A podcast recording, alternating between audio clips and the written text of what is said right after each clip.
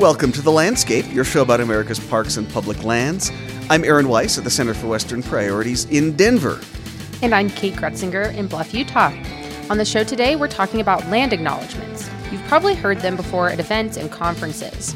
Deb Haaland even delivered one at the Boston Marathon last year.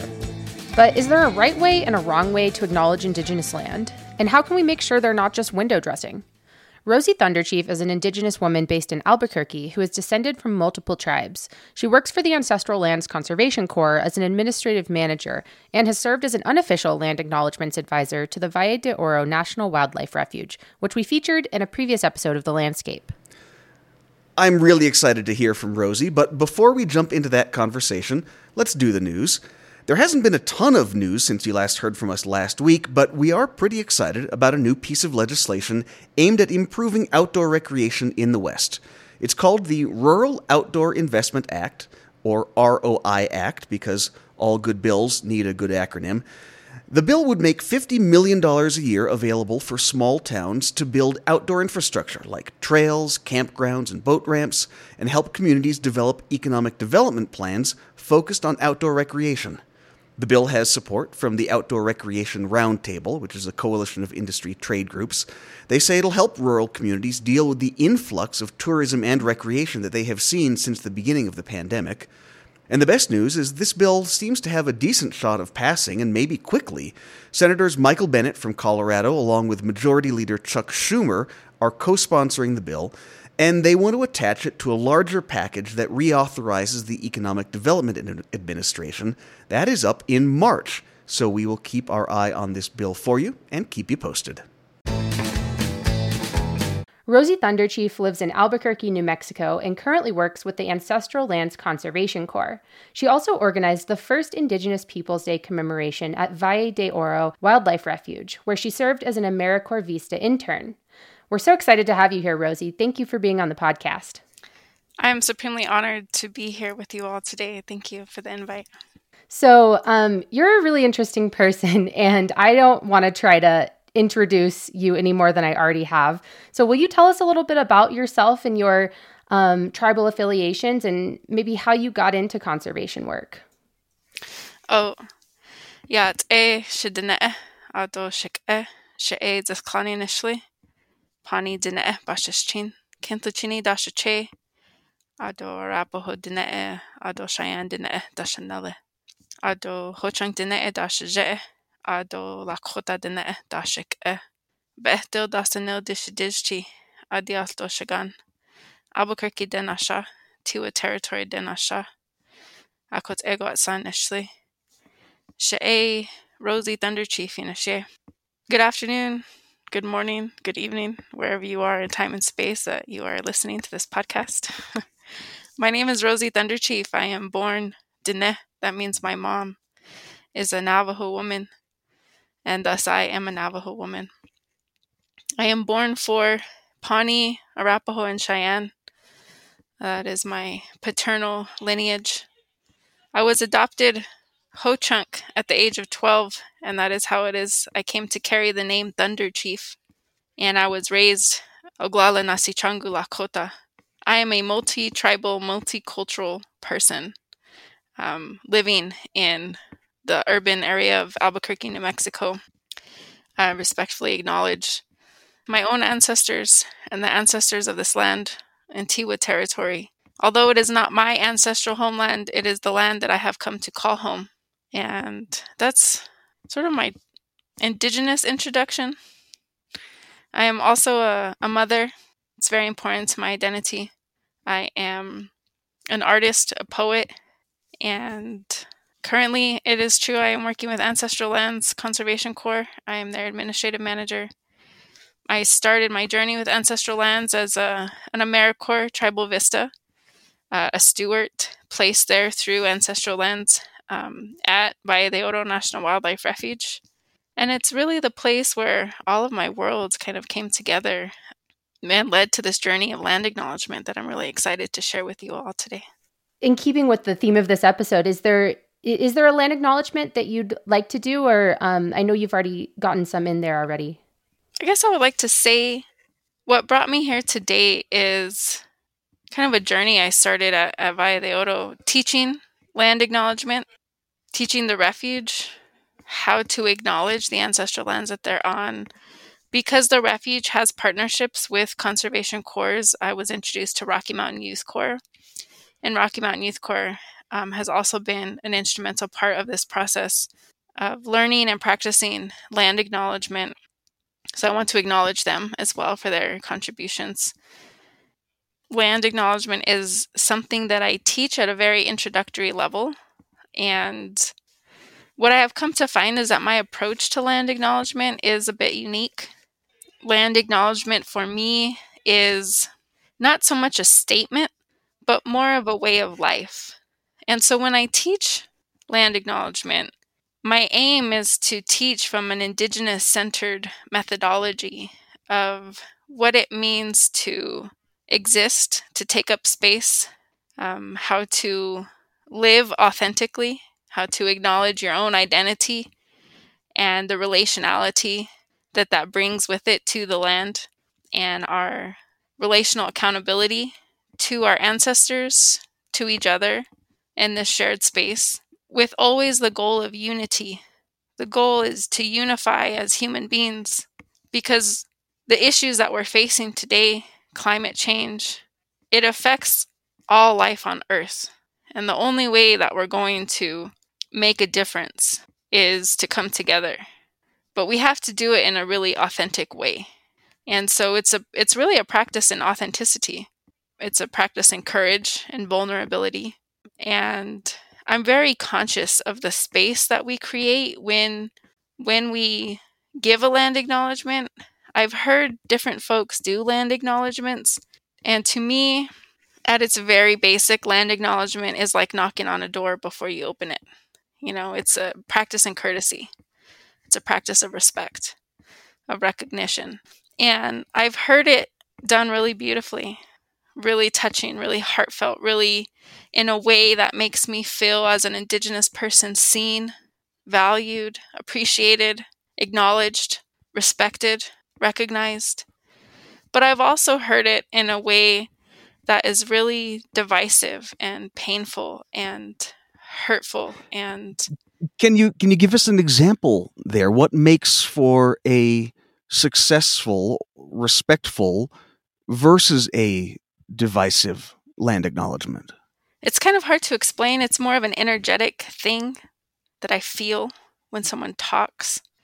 The energy that they carry, the mindset that they're in, the the level of healing that they are on in their own healing journey will inform me through their words, their own connection to their own identity and their own connection to the land. Is it fair to call that intentionality?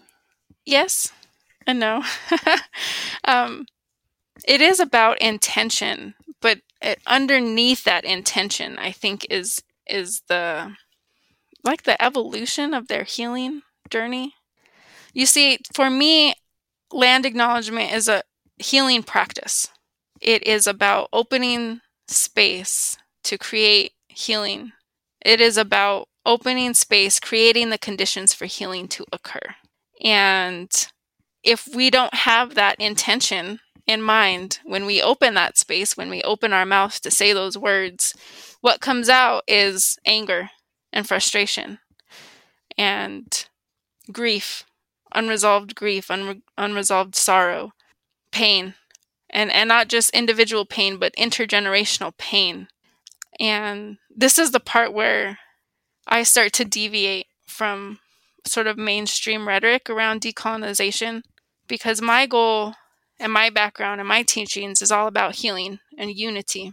And there's a way if folks just come out and say, you know, this is Tiwa territory, like with anger and like like you don't know who you are and you don't know where you are and you need to acknowledge that. And that's all valid. I have to say it's all valid that anger is valid. It's it's justified anger. But for me on my spiritual journey and in my spiritual teachings, it's about directing the energy and the movement and the mindset of the whole towards healing. And it's it can be a dangerous place to be and it, it it's very challenging to hold that space and to create that space in a way that's authentic, that holds myself in integrity, but also creates, hopefully, an inspiration, an encouragement for folks to begin their own lifelong journey if they haven't already, or to deepen their own spiritual and healing journey through the practice of land acknowledgement. Could you tell me a little bit about your journey that you mentioned learning about land acknowledgements and sort of take us back to where you started and maybe even um, the first land acknowledgement that you did, if you remember that, or one of the early ones, and how, how your thinking has changed since then? Sure. I was here at the refuge at Valle de Oro National Wildlife Refuge, and someone in staff meeting mentioned wanting to learn about land acknowledgement. And I had recently graduated UNM with my bachelor's degree in Native American Studies with a concentration in leadership and building Native nations, where we learned all about decolonization methodologies. And I felt that I had both the educational background and the life experience to be able to lead that conversation and to create a training around it. Um, one of the things that I did to prepare for that training was create a local Indigenous people's history for specifically this land on the refuge. And some some of those things I knew, um, like Coronado and Oñate, of course, the Pueblo Revolt. But what I learned through that process was that the pathway or the route of the long walk that the Navajo people were forced upon actually walked right through the land that is currently Valle de Oro National Wildlife Refuge. And it was at that moment that I that I realized that my ancestors who were on that walk, that long walk from Diné Bikéyah to Fort Sumner and back, very likely walked through the very land that I'm sitting and working on right now. and it was really powerful for me, like really reaffirming, like, this is where I am meant to be. You know, I did not come to conservation work from a conservation background. That is not my educational background, it is not my community based background. My background is in native healing, cultural healing, indigenous methodologies of cultural healing, um, and that spiritual approach to healing. Um, and I came to it from a health and well being lens. And I think what drew me to Ancestral Lands and what keeps me here is our mission statement, which is leading our nations back to ecological and cultural well being. So I felt that my background in cultural healing practices um, would fit really well here. And, and through land acknowledgement, I found that connection between ecological well being, cultural well being, cultural healing, and just walking my own individual healing journey as a human being as someone who came into the conservation world relatively recently, who did not come from that sort of conservation academic background that we see a lot, what is it that you want folks in the conservation world to see or understand as they work with tribes, as they work with indigenous led groups? Um, what is it that that you would like folks who've maybe been in the conservation world for 20, 30 years to understand or start to internalize in their work?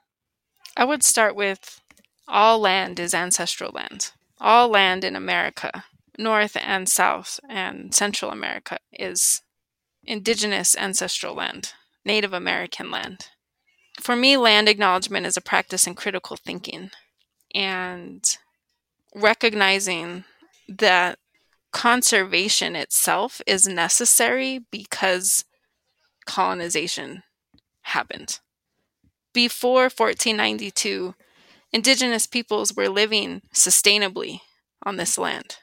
And through the process of colonization, there was removal of the people from the land, and that removal of indigenous people from the land removed the stewards from the land. And what we think of as wilderness is not really wilderness, it's uncared for land that is a result of having its human caretakers removed from it. Conservation is a is a problem of colonization. And I would say the answer or a possible solution would be to return to an indigenous centered approach to caring for the land. And in that, there is so much knowledge and wisdom traditional ecological knowledge, indigenous mm-hmm. knowledge systems, ways of living and sustaining life for all nations. You know, we've lived in harmony with this land for thousands, if not hundreds of thousands of years. You know, that knowledge is still here with us. We are still here. Indigenous people are still here. And we have a lot to offer. But at the same time, you have to know how to ask.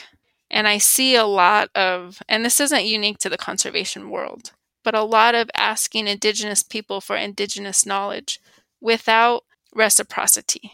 Reciprocity is a standard in Indigenous communities. If you're going to ask for something, you have to offer something in return, whether that's time, energy, resources, a gift.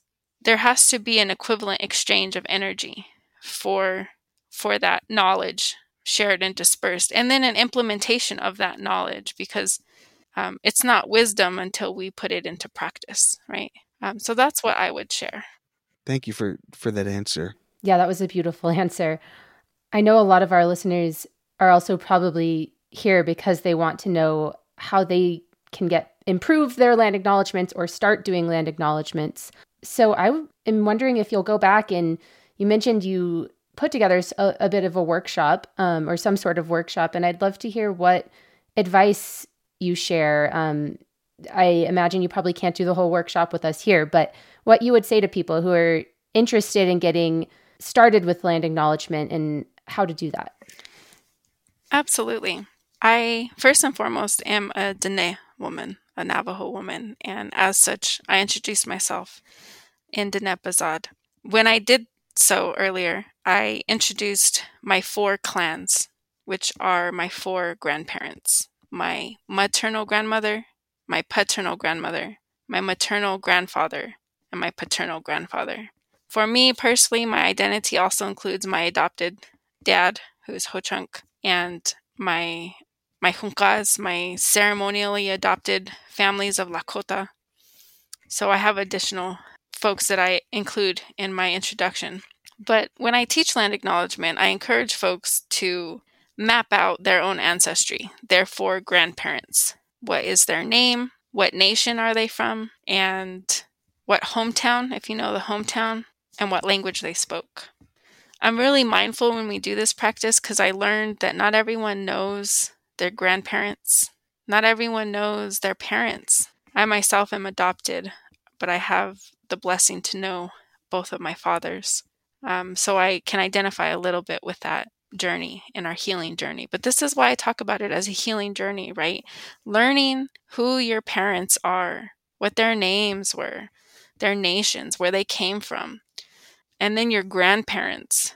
And and if you can go back further than that, that's so awesome. Your great grandparents, you know, what generation are you um, here on the stateside? How did your family get here? Because when you start looking into your own family history, you will find those stories that will lead you to understand who you are today, how it is you came to be in this land.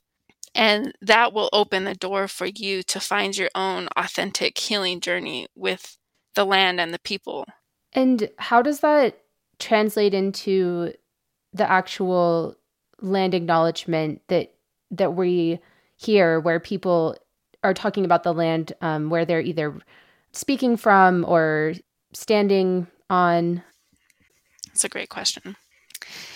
Um, again, land acknowledgement is a practice in critical thinking. As an Indigenous person who is displaced, I know that I am currently living in Albuquerque, which is a city, it's an urban area. It is off my home reservation. And so, even though I'm an indigenous person, I acknowledge that this is not my ancestral homeland. This is the ancestral homeland of the Tewa Pueblo people. Um, and so, I myself carry myself and conduct myself as a guest in this territory, like I'm in someone else's house. And so, I, whenever we hold the, open these spaces, if there is a Pueblo person, and especially a Tewa Pueblo person present, I will defer to them to do the land acknowledgement for us in their language. In the absence of an Indigenous person present whose ancestors are from this land that we're in today, I will step up as an Indigenous person. And I would encourage you to open space for an Indigenous person to hold the land acknowledgement and speak. If there is not an Indigenous person present, I think it's still really powerful to acknowledge that we are not Indigenous to this land, that our ancestors came from somewhere else. And through that history is a very violent history. And although we're not bringing this stuff up to create more division, we are absolutely holding ourselves responsible and accountable to do better, to live a better way, to be better guests in this territory because Indigenous people are still alive today. And that's the biggest thing for my land acknowledgement. The way I teach it is that we Indigenous people are still here. Maybe not all of us, we've lost a lot of folks along the way, but we are still here. We're still alive. And we're simply looking for respect and recognition that we exist, that we're here, that we're alive. Hmm. I think that leads into the question I want to ask you. There's a lot of talk online, and I'm sure in person, but I'm only seeing it online about the sort of performative nature of land acknowledgments, um, especially I think when white people do them. And I would love to hear your thoughts on that because it seems like you you b- do believe in land acknowledgments, and I'd love to hear just your thinking on on whether they're performative sometimes or not. I have definitely noticed a lot of criticism around land acknowledgments. I've also noticed a kind of decline in their popularity due to the criticism, and I lament that a lot. I think land acknowledgement is necessary. It is only a first step, but it is a first step. I encourage everyone, everywhere, to do a land acknowledgement. And this is the part where Rosie is going to deviate a little bit from maybe mainstream rhetoric around land acknowledgement and decolonization. Land acknowledgement, I think we can all agree, is not a check the box thing. It's not just a paragraph that you recite monotonously so that you can check the box and say, I did a land acknowledgement. That is not what we are asking. From Rosie's school of thought, if you want to engage in land acknowledgement as a practice, you have to make it a daily practice.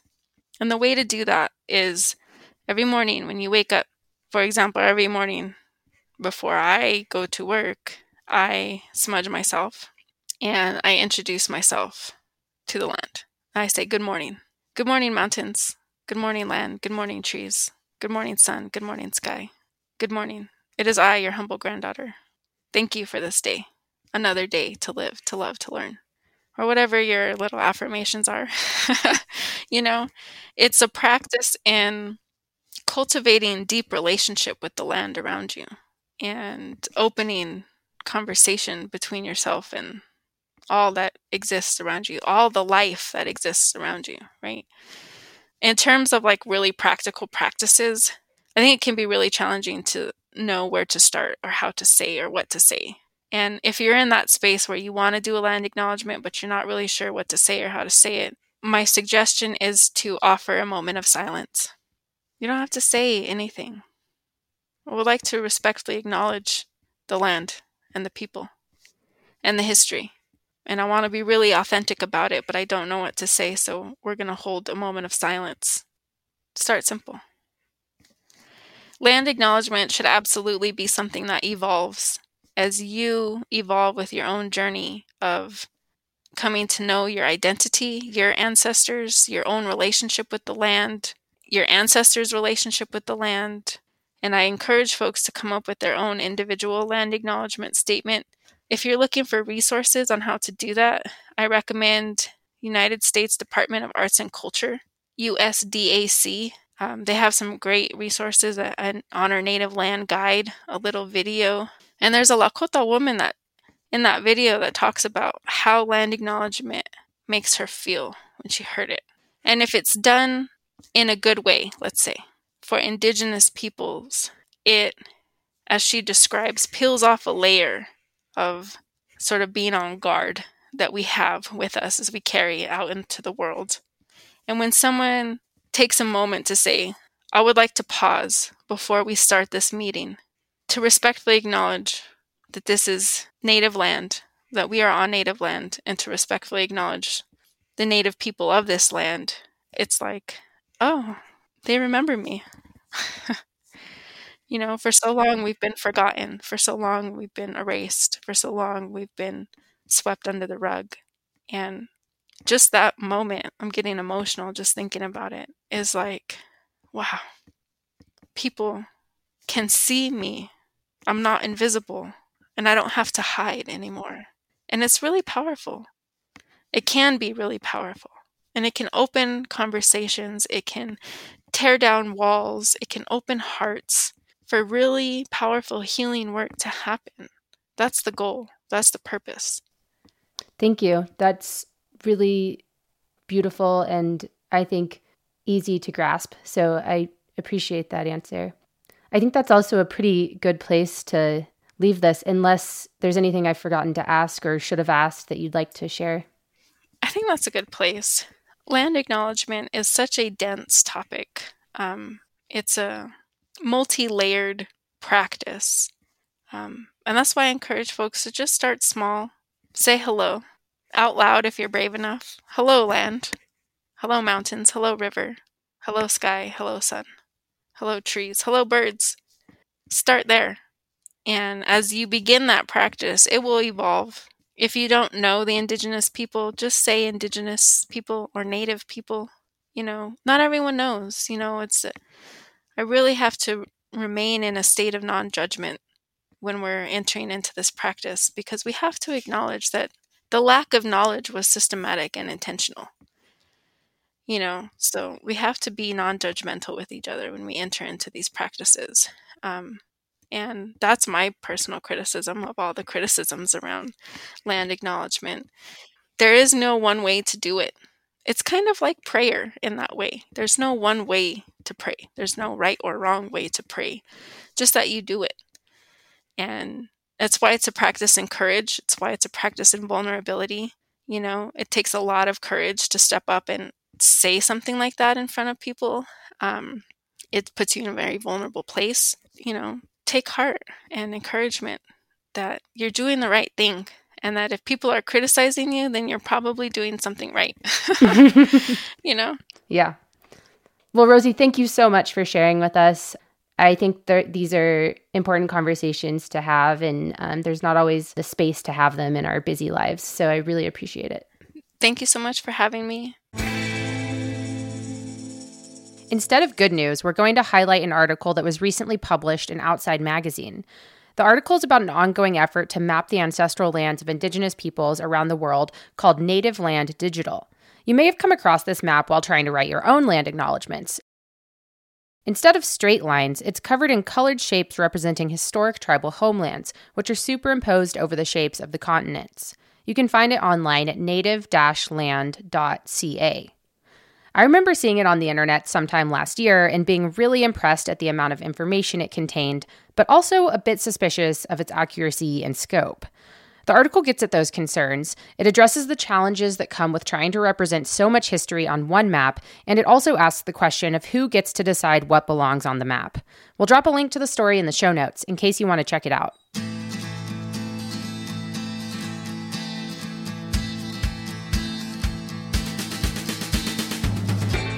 And that's it for this episode of The Landscape. Do let us know what you think about the podcast or send us an email with suggestions for future topics or guests. That email address is podcast at westernpriorities.org. You can also find me and Kate both on Twitter. And we'd love it if you left us a review wherever you are listening to us right now. That is the best way for new listeners to find us. I'm Aaron Weiss.